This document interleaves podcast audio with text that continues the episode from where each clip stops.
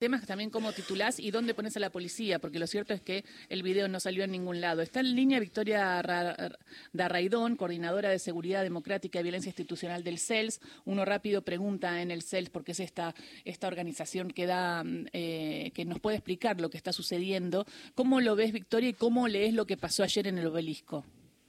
Hola, ¿qué tal? Buenos días a ustedes en el piso y en la audiencia. Y bueno, venía escuchando con atención lo el relato que venían planteando de, del hecho de ayer y, y en principio señalar eh, la gravedad de la situación, ¿no? Y, no naturalizar que una persona eh, muere en un contexto de una intervención, de por la intervención policial, por la represión policial de una manifestación.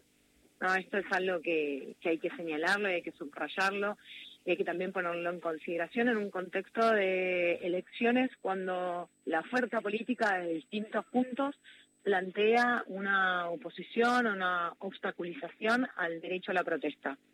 Y a 40 años de la democracia eh, no podemos eh, olvidar y tenemos que defender más que nunca que el derecho a la protesta es un derecho básico de la democracia, la posibilidad que tenemos los y las argentinas de, manifestar nuestras demandas eh, en el espacio público.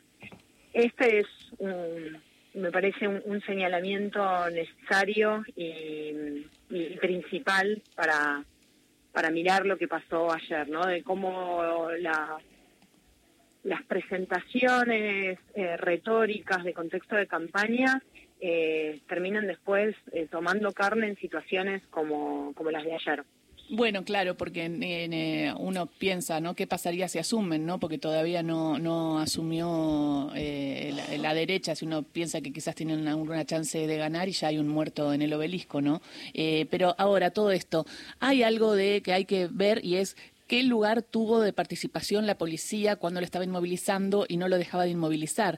Esto se va a averiguar, hay una causa penal, algo se puede hacer para ver cómo actuó el policía que no tuvo claro la intención de matar porque lo estaba deteniendo, pero que eh, generó eso y no actuó rápido desde mi punto de vista para, para ayudarlo.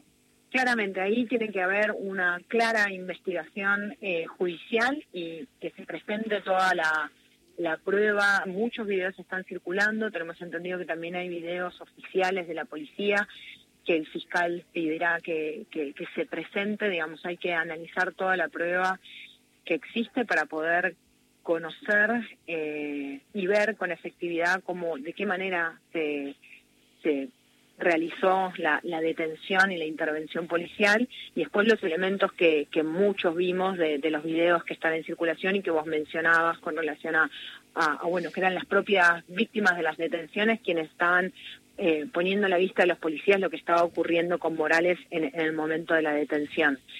Eh, claramente tiene que haber una investigación judicial y también tiene que haber una investigación administrativa. sobre, la, sobre cómo actuó el policía, ¿no?